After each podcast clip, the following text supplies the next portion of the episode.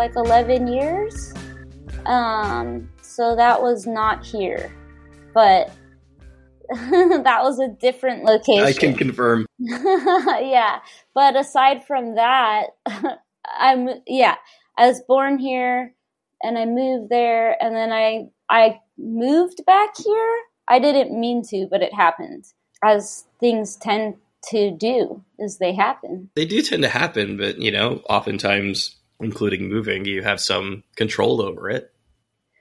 Yeah, totally. You you do. Sometimes sometimes though I find sometimes I find life to be like a river you're in and sometimes I find myself to be the river and there's banks and you just kind of go into a bank and then ah but when I came back here uh, life was more the river and I was just on it. How does one passively end up back in Los Angeles? I, don't. I mean, it's confusing for sure. I'm still trying to figure it out, but I think I thought I could. I think I wrote a song for a movie, maybe, and I and it was like a thousand dollars, and I was like, oh, I'll write one a week for six weeks, and then I'll have six thousand dollars, and then I'll go back to New York. But obviously, that's not that's not the way it works. So I just I'm still I'm still waiting for that six thousand dollars.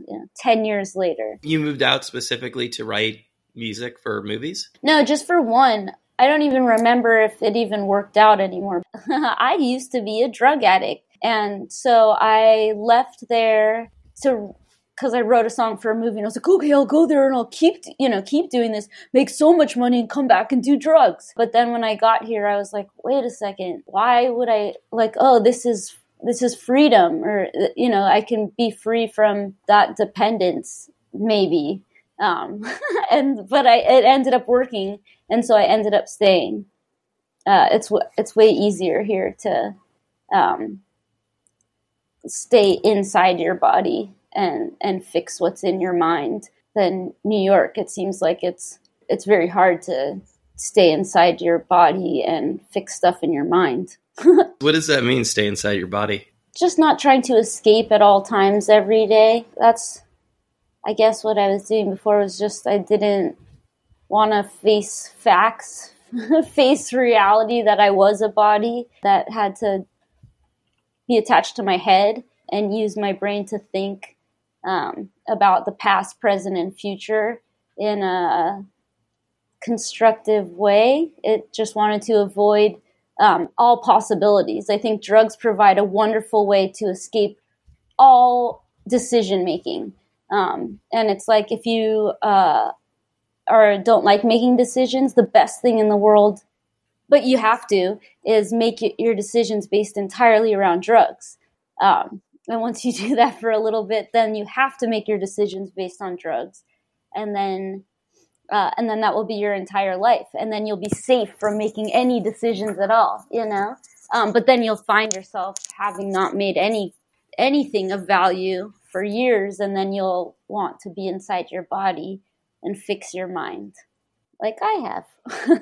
Los Angeles is also a place where one can acquire and do a lot of drugs. Yeah. It sounds like you knew that it would have an effect of essentially freeing you from the dependency. Yeah, well, it's I it's it's a mystery to me honestly cuz I uh, the whole thing my personal journey is a mystery. I don't know the decision I made to come out here, but I do know that I wasn't uh no one was holding me accountable for my behavior there. So I went somewhere where um I felt like I couldn't just because you lie all day long when you're on drugs.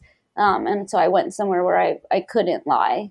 Um, and I and on the plane ride here, I decided I was never gonna lie again because it's it's the worst. Several horrible parts of doing drugs, but one of the worst of them is that you're just a liar. That's your full time job, and it's it sucks. And I just that that in itself was a lie because I'm not a liar.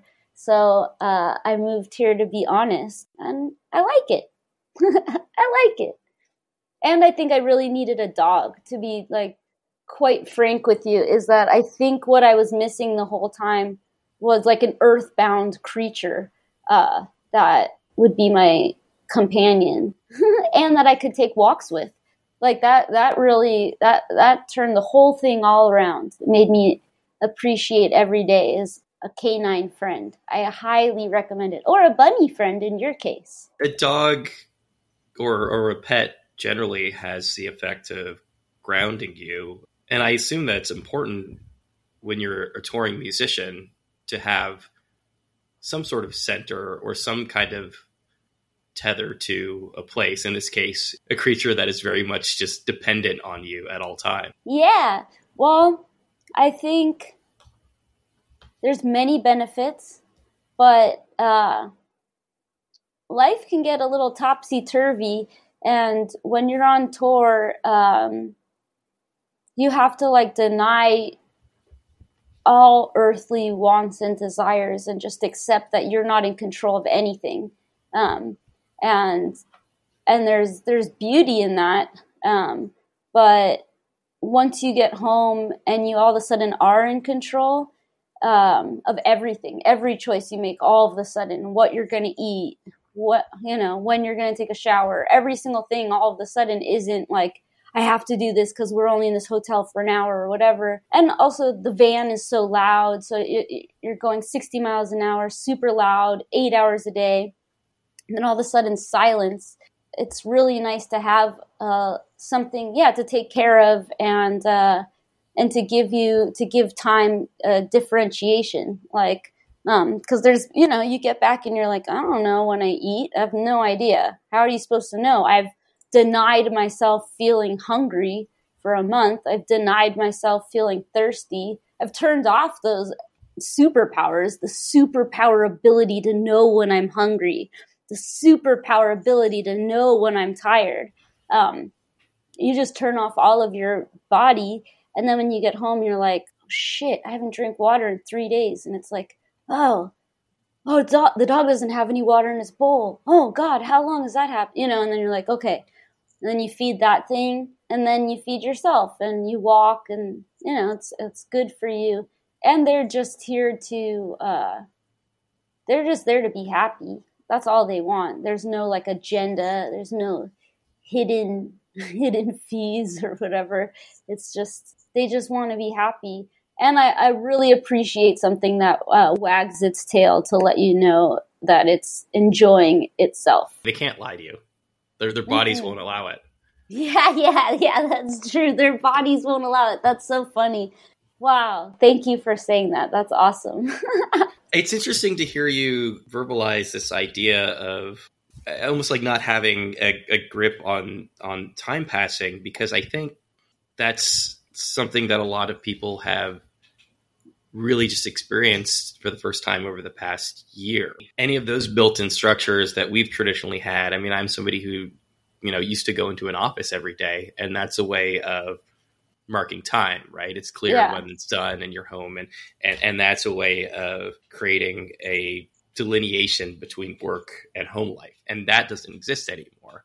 You know, having been thrust into and not being able to tour over the past year, how much fuzzier have these things become to you? Yeah, it's really weird because um, basically our life is every other month is like lockdown and every other month is like opposite lockdown 24 hours a day for a month so that it was that way for like five years i don't know if it's every other month but we never really went more than like three months without touring. This is familiar to a certain extent. This just like I, I i at least take like a week after every tour and just like cocoon and like just don't listen to anything no sounds no nothing just silence and walking the dog and maybe like i don't you know some show or something and just just appreciating quiet and bed um so yeah i mean this this year i i don't know i i think that there's yeah, part of me that's used to it and part of musicians that's used to it. But a huge thing is that on tour, like you have to play a show. Like you you you have to play a show every night and you can get you can tell like, oh shit, I'm getting sick. I'm gonna push this off for a week. Like you have the magic power to be like, I'm not getting sick today. I don't care. Like I'm stuffing this down So after like five years of stuffing things down, like feelings and sick and everything, your body's filled with all of this stuff. And, you know, and uh, being with people every day, 24 hours a day, your only time alone is when you shower. Like you, you build up uh, annoyances, whatever, and you push it all down. So this has been a year of like not pushing it all down and then being having the same input as everyone else, which is traumatic. And uh, I think just everyone's in the same position as either you could have used this last year and whatever to just like feel whatever has been buried and deal with it, or just keep slamming it down and hoping it won't come up. But um, I've been just taking the time to really just be like, okay, what's what shit are you carrying around that you don't want to? What shit have you? And like processing everything that's been happening as it's happening. Like, I mean, I'm not sober, but like I stopped drinking because I was just like, this isn't really helping. Like, if I don't feel this now, or I'll be honest, when Trump got coronavirus, uh, I just freaked out for some reason. I was just like, I don't know why, but I was just so scared for everyone that like didn't believe in it, and I thought that that was going to make everyone believe, and then everyone was going to be so scared, and that was going to cause. That was just like the last, you know, something crazy happened every day, but for some reason that event tipped me over the edge, and I got like wasted, just like completely wasted while doing a podcast with someone, and I just realized like, I don't know, I was like that didn't help anything. Uh, and yeah and so then i was just like you need to just feel everything as it happens as much as possible because just yeah having stuffed down feelings for so long it's like this this time is so special mean, it's horrible and beyond horrible but this time of things being slowed down and um, not getting to express ourselves in the way we're used to uh, is isn't going to happen again you know and it's like I forgot who I was. I forgot that I like playing music. I forgot that I like making sound. Like, it's funny because they're like, the most dangerous thing you could do is sing inside. And it's like, oh, really? My job, like, is the most dangerous thing you could do? Like, yeah, I just, I think it's, I mean, you know, it's, uh, it's weird to not do the thing that you love or the thing that makes you yourself. But, um, but it was funny all the things I tried to do in place of that. Like I couldn't remember that I liked playing music or sound, making noise or whatever. And so I was like, oh, maybe I'll jog. Maybe that, because I knew it was something physical, but I didn't know what. So I tried a bunch of like weird exercise things and I was like, and then one day we played, I think we did like a virtual show and I was like, oh my, oh no, we recorded a song. I was like, that felt so good. I totally forgot. I love singing. Like I can like I can do the thing I love. I just forgot what it is. I just didn't know there was anything I liked about being alive. Not to be mean, but sorry, life. no offense.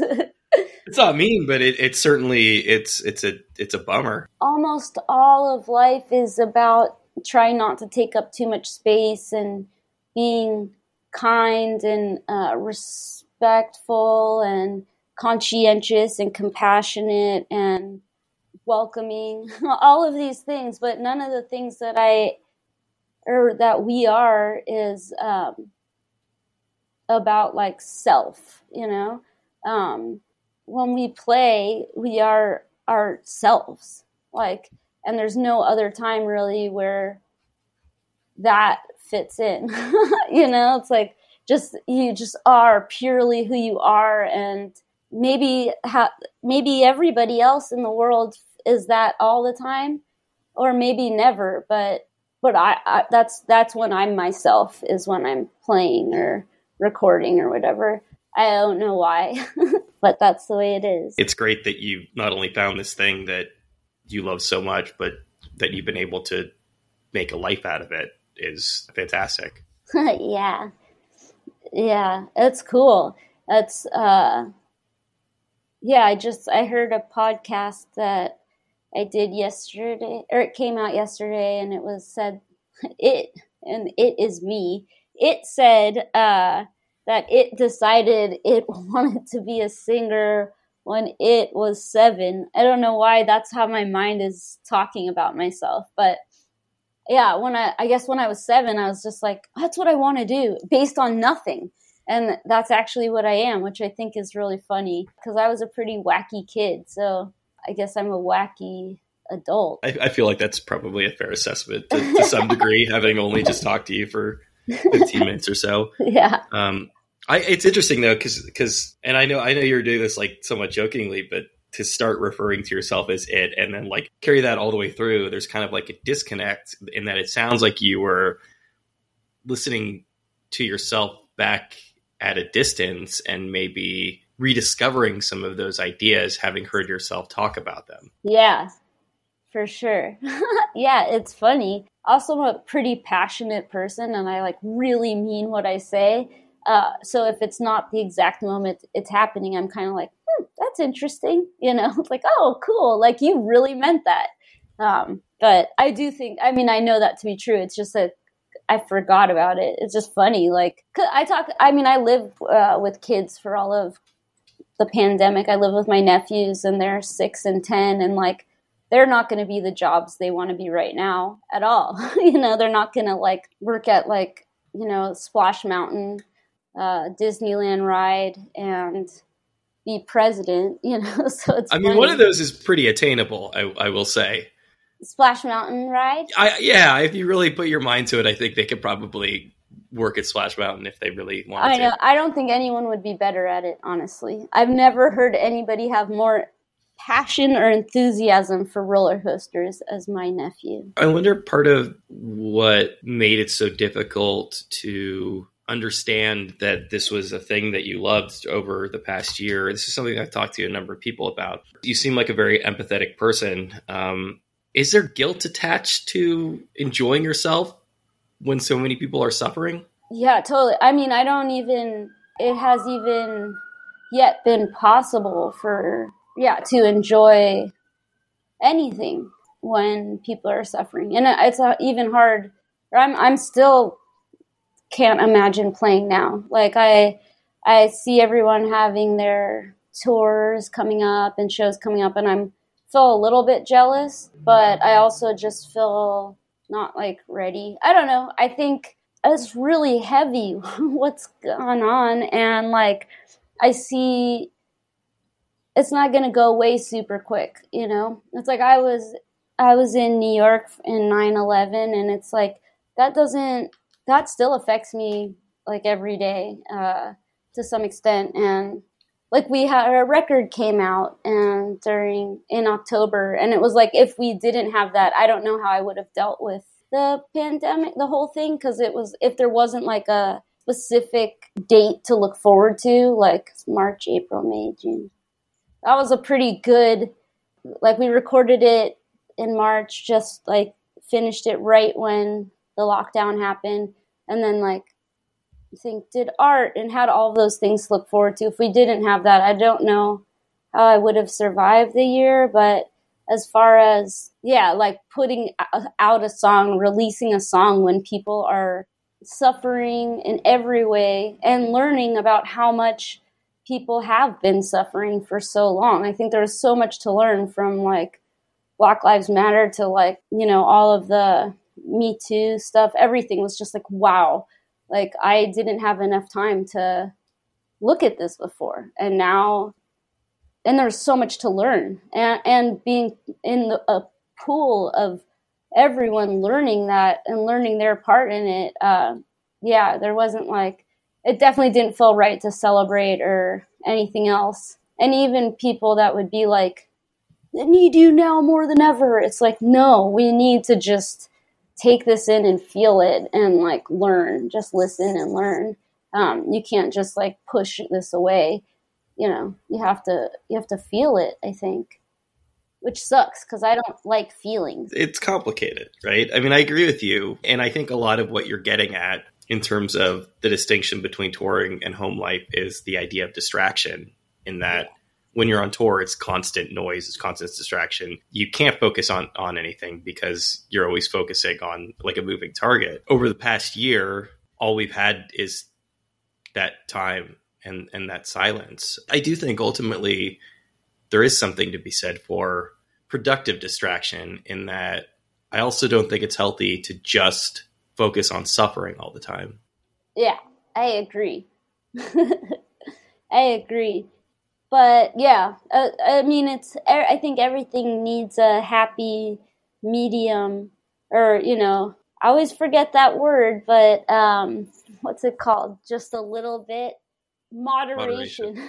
That's hilarious. It's very funny. yes. You know what's funny about that? Just like everything we talked about before, it's very funny that the word you can come up with was moderation. Because like, am I onto something And that you like might have at least in the past had difficulty with moderation? Oh yeah, I'm like, I mean, I don't, I didn't totally. I, I I'm bipolar, which I thought meant like you're either really really happy or really really sad and it's not like that it's like everything is just yes and no. This it's like black and white, and so it's I don't I don't have that at all. Like I'm like 100% happy, or you know, it's it's just everything is really uh, there is no moderation. Like there isn't like this thing is kind of that, or it's just it's a binary. Yeah, it's really weird. It's it's a very very weird way to live. I will say, like, yeah, it's funny. I, I was sick for like four and a half months of uh, the last year, and like if I didn't, it was just like I had to re-remember every day because I wake up, I wake up happy every day because I train myself to with the dog. Um, like even on tour, I'll wake up happy. Like I've just for the last seven years, I wake up and I'm like, you can train yourself to be happy because I would like to know how to do that. Yeah, you can train yourself. I mean, you can you can train yourself. If you have like depression that's like a real thing that you can't train yourself out of depression completely but you can there's little there's breadcrumbs you can leave yourself along the way every day uh, that that could train you to be happy at different times of the day. Um, and after like like with your bunny or something so it's just it's like it's like memories. It's just tying things to memories and feelings that that are attached to certain things. Well, I used to wake up every day and just be like, "Oh God." Honestly, this I've never admitted this, but like I used to wake up and just be like, "I should just take a sleeping pill." That's not an uncommon experience. yeah, well, I just didn't. I didn't want to do the day. I just didn't want to do it. Um, and and then I would first thing like look at all of the things I didn't want to do that day, get everything organized for the day I didn't want to have, and then start the day of sorrow, um, like like begrudgingly getting into your day. Yeah, and just not doing any of the things that could possibly make anything better because it, I was so deep in it, it, it nothing seems like it matters. Um, and then yeah, and then I got the dog and it was just like it wasn't immediate, but it was like instead of the first thing being like already defeated, I should go back to sleep. Okay, what is this shit I don't the emails I don't want to look at? Like starting it in that way, I took away that beginning part and made it so the first thing is it used to be the first thing was the dog woke me up like for maybe like 6 months. It would wake me up and I'd be like, "Oh my god, you're still here!" And that, and it, you know, from like, "Oh, I don't want to do this," like, "I don't want to be here," it was like, "Oh my god, you're here!" And then finally, like after six months or so, it got to a point where I was waking up the dog, being like, "Hi, like, let's go on a walk." So then, before I wouldn't take my phone, I wouldn't even look at it. Like, it didn't matter. I would just take the dog, we'd go on a walk, and then I decided like I was worth buying coffee for. And that, that's how the whole thing started. Just these two pieces was like walk the dog and and go get coffee somewhere that you want it. And that may sound like privileged or whatever, but it was like before it was just like like suffering, hating it, like just my phone, no nothing you like. And then it was like you're just you're going to spend 2 bucks a day to have like an hour and a half of just you and the dog are in this universe. And then when you get home, you can deal with this shit and it's not going to be as bad. It doesn't mean I don't get like dead, deathly depressed sometimes and whatever, but I, I do always, I'm always happy when I wake up. I think what you're describing to some degree is is and I know this is like a buzzword now, but I think it's mindfulness in that the issue before is that your brain was always somewhere else, right? You were always focused on those five things you had to do versus whatever was going on in the moment. Yeah, totally. And it it, it had pre-planned how the whole day was going to be. So yeah, totally. Just being there and being like, okay, this part I can control. I can also control not looking at my phone. I can't control what's in the phone. Like Lord, Lord only knows. But like, yeah, um, and and just and when you choose something for yourself, particularly like if it's like before the day starts, like if the first thing you do is just doing something for yourself, especially if you've had like a whole life of only taking care of other people, it's a big deal. Like you really you did good. You know, it's like you did good. You you you did good. You didn't you didn't go back to sleep for you know what I mean? like it's it seems like a low bar, but it's when it's unachievable, it's unachievable. So were you always focused on taking care of other people instead of yourself? Are you describing yourself? Oh, I mean, yeah, totally. I yeah, I don't like. I didn't even like think of myself as a human until until now. Honestly, like this this this year has been an in like incredible journey into awareness for sure. I didn't even know I was someone to take care of. I thought you were just supposed to take care of everybody else. You know, I didn't know. Nobody told me take care of yourself. this sounds like a really basic question, but but what does it mean to think of yourself as a human? Like as somebody to be treated well, uh, somebody that deserves like choices and to um just like basic things like to be advocated for in your own head. Like you're you it matters what decisions you make. It matters uh, your lifestyle or what you do because it affects you. Um, and being yeah even admitting that things affect me i didn't realize until this this year of quiet. I was just like oh nothing affects me. I don't know everything's fine. I can do anything. I'll you know um, i don't have any feelings but i do have feelings. In addition to all the things we said before drugs are also a distraction and they're also a way of muting those feelings of removing the feelings of not having to to deal with those in the moment. Yeah. Yeah and it's it's like a lot of people i hear people that are like say about themselves that they're like a perfectionist or something. And it's like for all these different things is a fear of of making a mistake keeps you like clammed up or whatever.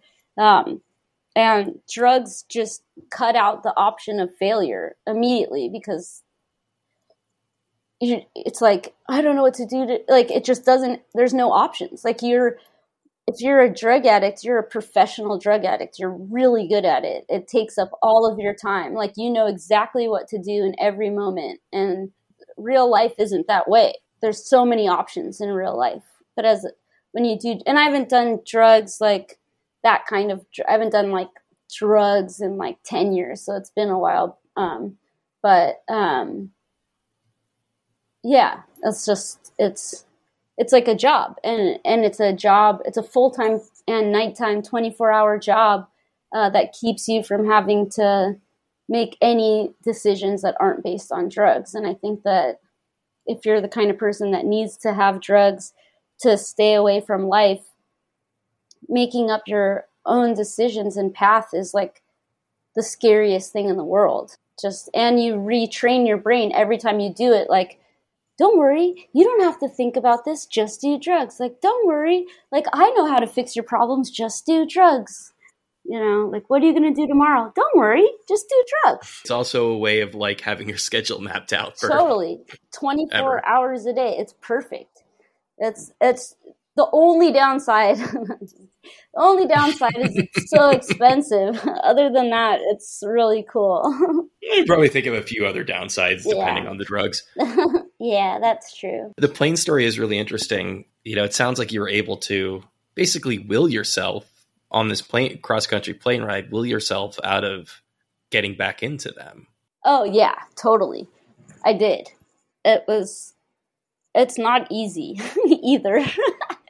I, I, I imagine. yeah. I think about this a lot as it pertains to my own life. You know, I think we like to uh, we like to sort of like contextualize life as being like the movies or like books to some degree. Like that that's how we can process things. Yeah.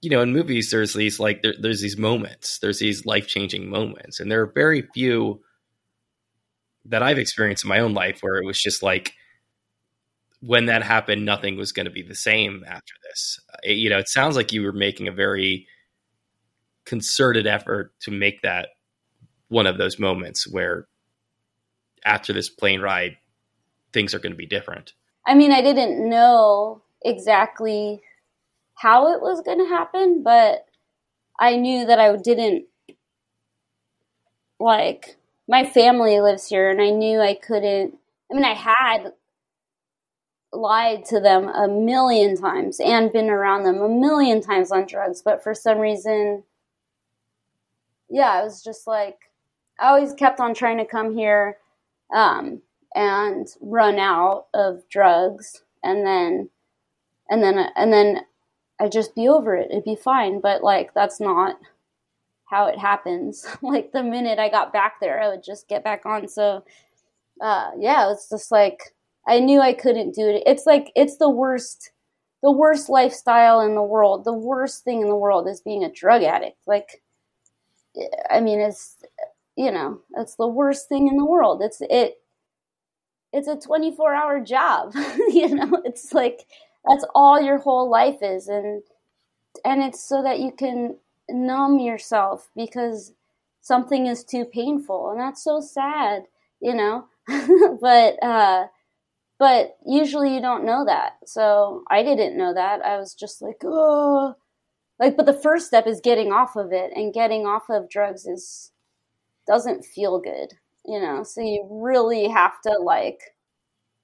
It's really hard because also your brain, the way it works, like, and this is something I'd like to note for children out there is that nobody tells you this, but like I haven't done drugs in I think ten or eleven years. I'm not sure, um, and uh, I still dream about it like three times a week, where I have it in my hand and I'm gonna go do it, but I get caught, and that's crazy. Like. 10 years later having nightmares about getting caught doing drugs is like really hugely affected you know, I don't know how long this will last for, but um, it's that's people don't tell you things like that. Like, oh yeah, like you're gonna think about it forever. Just just know that. But yeah, it's it's not. It's so much better to be on the other side than just being sick every day. Sucks. Did you have those dreams when you were on it? Yeah. Yeah all the time. That was one thing you weren't able to silence, to numb. Yeah, no. I mean, the consequences still in my dreams don't even matter. Like when I'm in my dreams now, when I do it, have it, I'm just like, it's like if someone catches me, I'm mad at them. like, you know, I mean, I haven't done it in my dreams you never for some reason i never have everything i need and i'm like just holding it behind my back and i'm like oh, just trying to get on an elevator and somebody like my dad is there or something. I'm like oh shit. Sure i'll help you with that you know but yeah i don't know how everyone else gets off of it but i know that like when you're done you're done and it's just like you're just fucking done. Like it's just it's just over. You can't do it anymore.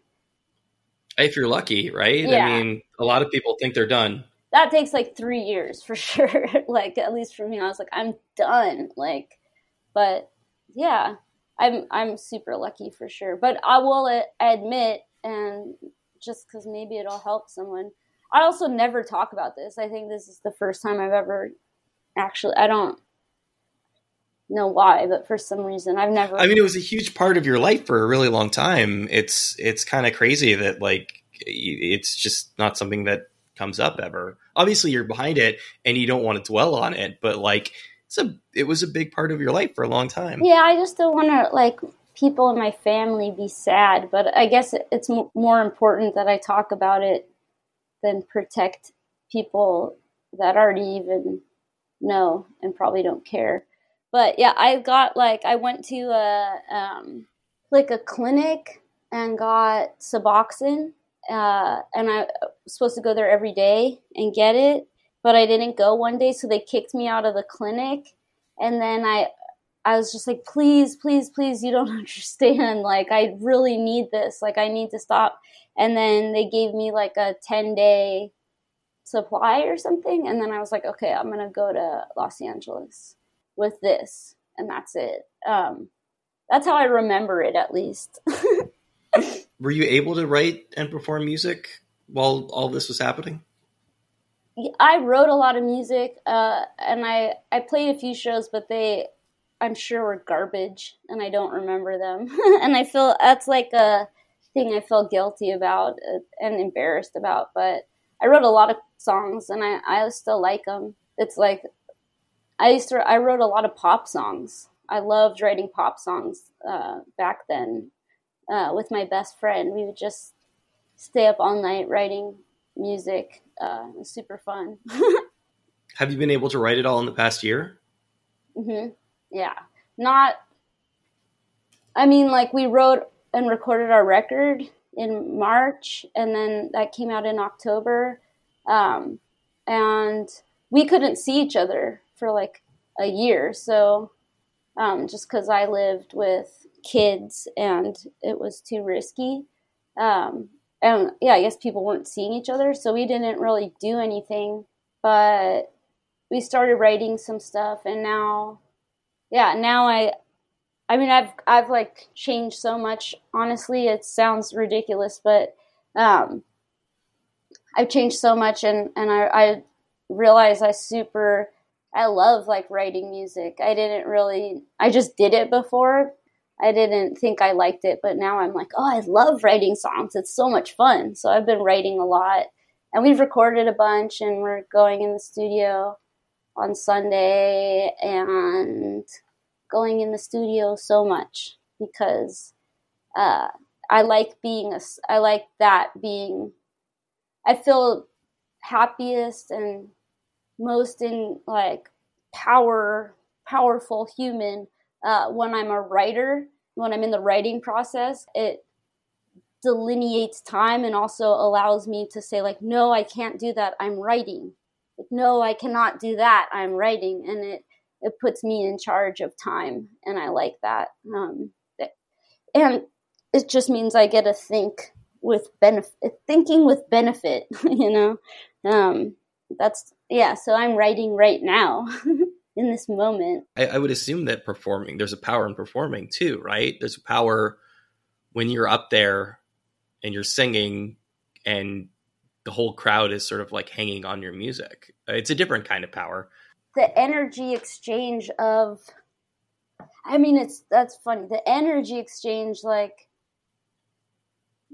you're like even if you're on stage like you're it's everyone else's energy that's what's happening. It's not the person on stage. It's how the person on stage like moves the energy around and exchanges it with the audience and how it's happening together. Like even if there's just one person or especially like it's a good performance or a good time is when it's when people give you their energy and you give it back the way they want it or better than the weight. Can you have a good performance in front of a non-receptive crowd? Mm-hmm. Yeah, you can. Yeah, because you then you then you're just stealing their energy, like you know, and that there's power in that. It's like, oh, you don't like this? Oh, being um almost like confrontational. Yeah, or you're just with your friends on stage and you're like it's like you know what you're doing. There's no real situation that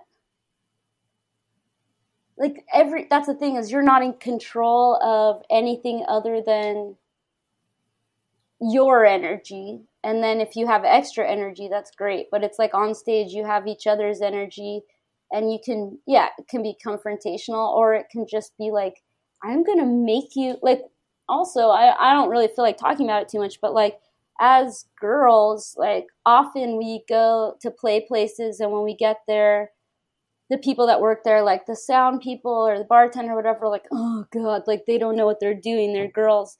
And then you play and then they're like oh my god and like buying you shots like nice show that was awesome. And it's like we still even if people seem like they're bummed out we have the ability to like trick them into liking us. And you know that that's the ultimate goal. So there's never like a time to throw it away. Like there's no time where it's like this isn't as important as another time because that's not it's that's not real. It's always equally important. There's power in subverting expectations. Yeah. It's fun. It's super fun. Just like it's super fun when someone's like i don't i don't know. I don't like this or i don't want to have fun tonight. And it's like too bad you're about to have fun. It's hard to think about now but is like our job is to make people feel drunk kind of or actually be drunk and get excited. Like our job is to make people excited and like feel energized give them life. And it's which is really funny to think about because there's almost nothing i'd less like to do right now than make drunk people energized you know that sounds like really maybe just for a few more weeks i'd prefer not to be in a room full of drunk people but you know that is really what our job is. You know it sounds like you know you're still uh, drinking on the road. I, I, I sort of gave up drinking two years ago just as for like health reasons um. Congratulations. Thanks. I uh is it hard um i don't know. I mean this is something you might have to deal with. I don't i don't know like if you're planning to start drinking again but it's uh, drinking like you said drinking is such a, a part of the live show it's such a part of playing in like venues or you know bars or venues with bars. It, it, must be really difficult to perform in and around so much alcohol without drinking. Yeah, well, our uh, Larry, the guitar player, he's sober. He's been sober for as long as I've been drinking or whatever. Like most of us don't. Uh, we're like a pretty tame band, but I drink. I drink before we play. Like I'll drink. Uh, usually, I drink tequila before we play because it like loosens up your muscles and it you know it just is tradition but um yeah i don't know i i can't drink anymore it doesn't make me feel good so i i think it'll be hard i'm imagining that it's going to be hard for me to go out and do stuff other people's shows and things like I, i'm having a really hard time imagining like going to someone's dj night or like going to someone else's show like completely sober but um, as far as our shows, I think it feels really good to play sober, like to actually feel it. Sometimes it's felt awkward, you know, and and weird, and um, you know, just like it's it's not as it's not as easy to get to the place you want to go, but when you do, it feels great, um, and it's you know I think it's going to feel weird no matter what, like the first few shows we play. So might as well try it without drinking. this isn't really comparable, but I don't know. Maybe it is to some degree. But like I, I like karaoke a lot, and I remember, you know, when I, I assumed that when I stopped drinking, I wasn't going to like karaoke anymore, or that I wasn't going to be able to do it, or that I wouldn't have the sort of like nerve to put myself out there. And it was real hard the first couple times to get up the nerve to sing in front of strangers. But you can do it. Yeah, yeah. It, that's awesome. I just had to kind of push through it, you know? That's awesome. That's so good. I assume that I just assumed that it was part of the package.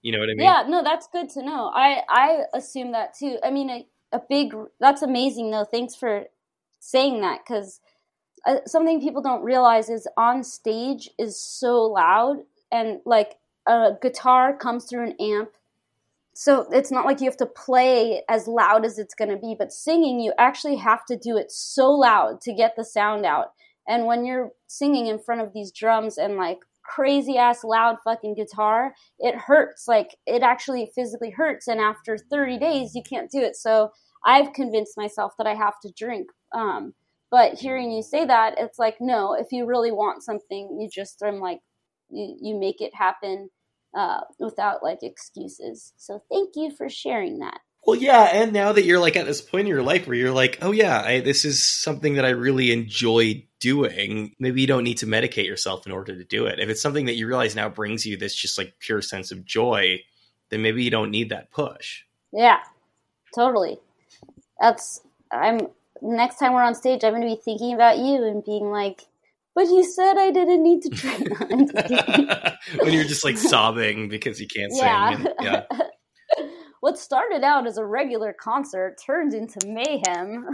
this is probably something you've thought about as you're entering the studio with these songs, but as your feelings and and and your approach to songwriting has changed, you know, and, and you said earlier that, you know, when you were on drugs, it was you were writing pop songs and you know maybe those had a marked impact on the music you were making and i'm wondering like you know now that you've sort of like gone through some of these realizations and you've come out a bit of a different person on the other end do you think all of these factors are have and are going to make a marked impact on the songs that you make yeah totally like the last record was was like the first i mean they're all kind of steps in that it's I, I write everything in my head. It's not it's not even songs. It's not sounds. It's concepts. So the last record was like um, about like we had the most time off we ever had. I thought it was going to be, which is crazy, but we had from January or we got off of tour in and we had December and January and February off.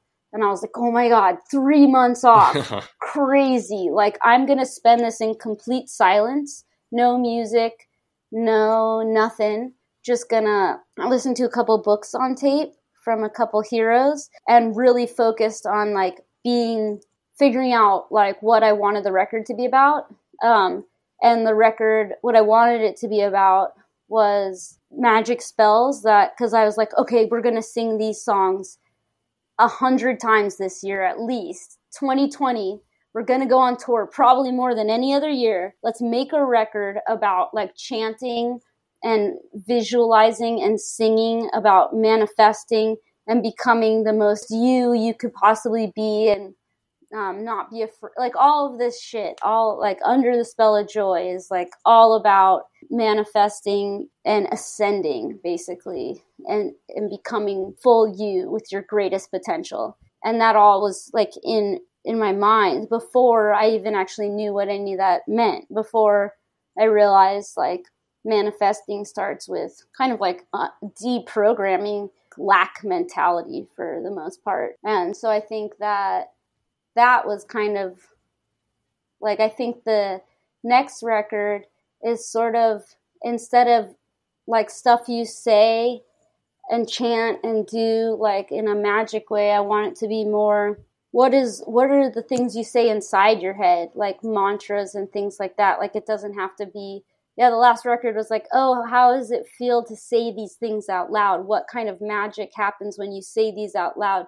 what happens when a bunch of people say this together and this is a record for out loud but this next record i want to be like how i was calling myself it before changing that like making just having it so it's like if the song is just going in your mind it's just like it's empowering you um, just by by the fact that it's playing in your head just like any song that gets in your head and just just so it can be there like when you're going through different struggles or whatever you're going through. It's just like the um, soundtrack in your mind. So we have we've worked on a couple songs like that.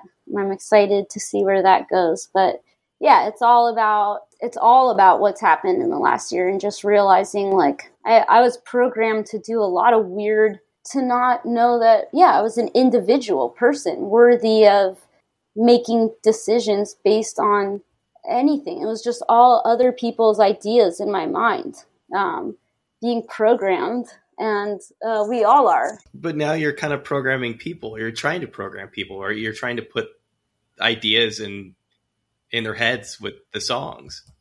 Yeah, programming people to be free. Is that possible? Can you program somebody to be free? Yeah, you can. Yeah. I don't, I mean, yeah, because. I guess it's deprogramming, maybe, is a better way of putting yeah, it. Yeah, deprogramming. Yeah, deprogramming. I mean, yeah, tons of little things that seem like they matter don't, and tons of things that don't seem like they matter do. But yeah, I mean, I haven't, I haven't fully worked on it. Like today's the first day of July. I'm I'm writing this record this month. Is it something that can be accomplished in music? And is it something that, you know, because you seem to have a very, again, also kind of binary relationship with music and that there are long periods of your life that you're not able to listen to it. And I, I don't know, can you point to a particular record in your life that has had the impact that you're trying to have on other people with this next one? Um, I guess some like staple singers records. I, I feel like there isn't, I feel like there isn't I, mean, I, I don't know that I would like another person's record to have.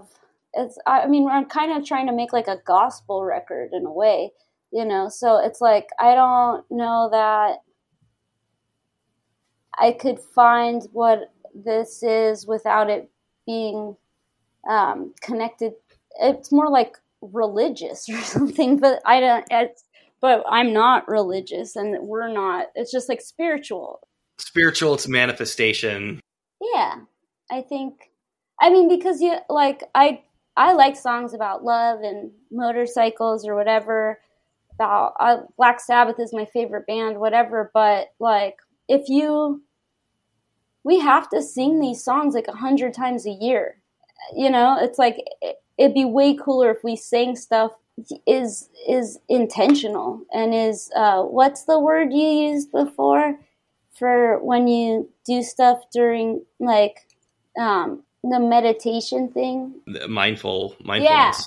Yeah, if if if people sing together or if we say stuff that's like mindfulness, mindful, it's I mean, what are like how that would be so cool and it would be so um, healthy and it might, you know, because um, like I said, yeah, as I train myself to be happy first thing in the morning.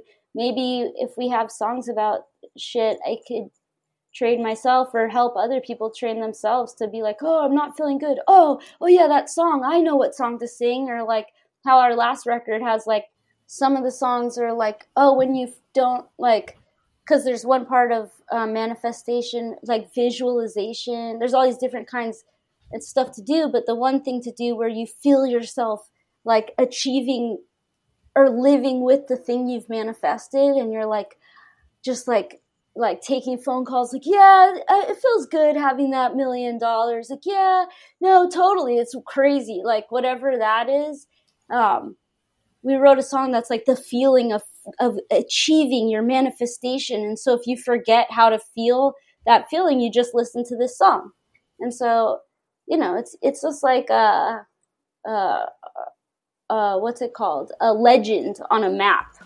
Is maybe it's just like a legend on a map. That's what our music is.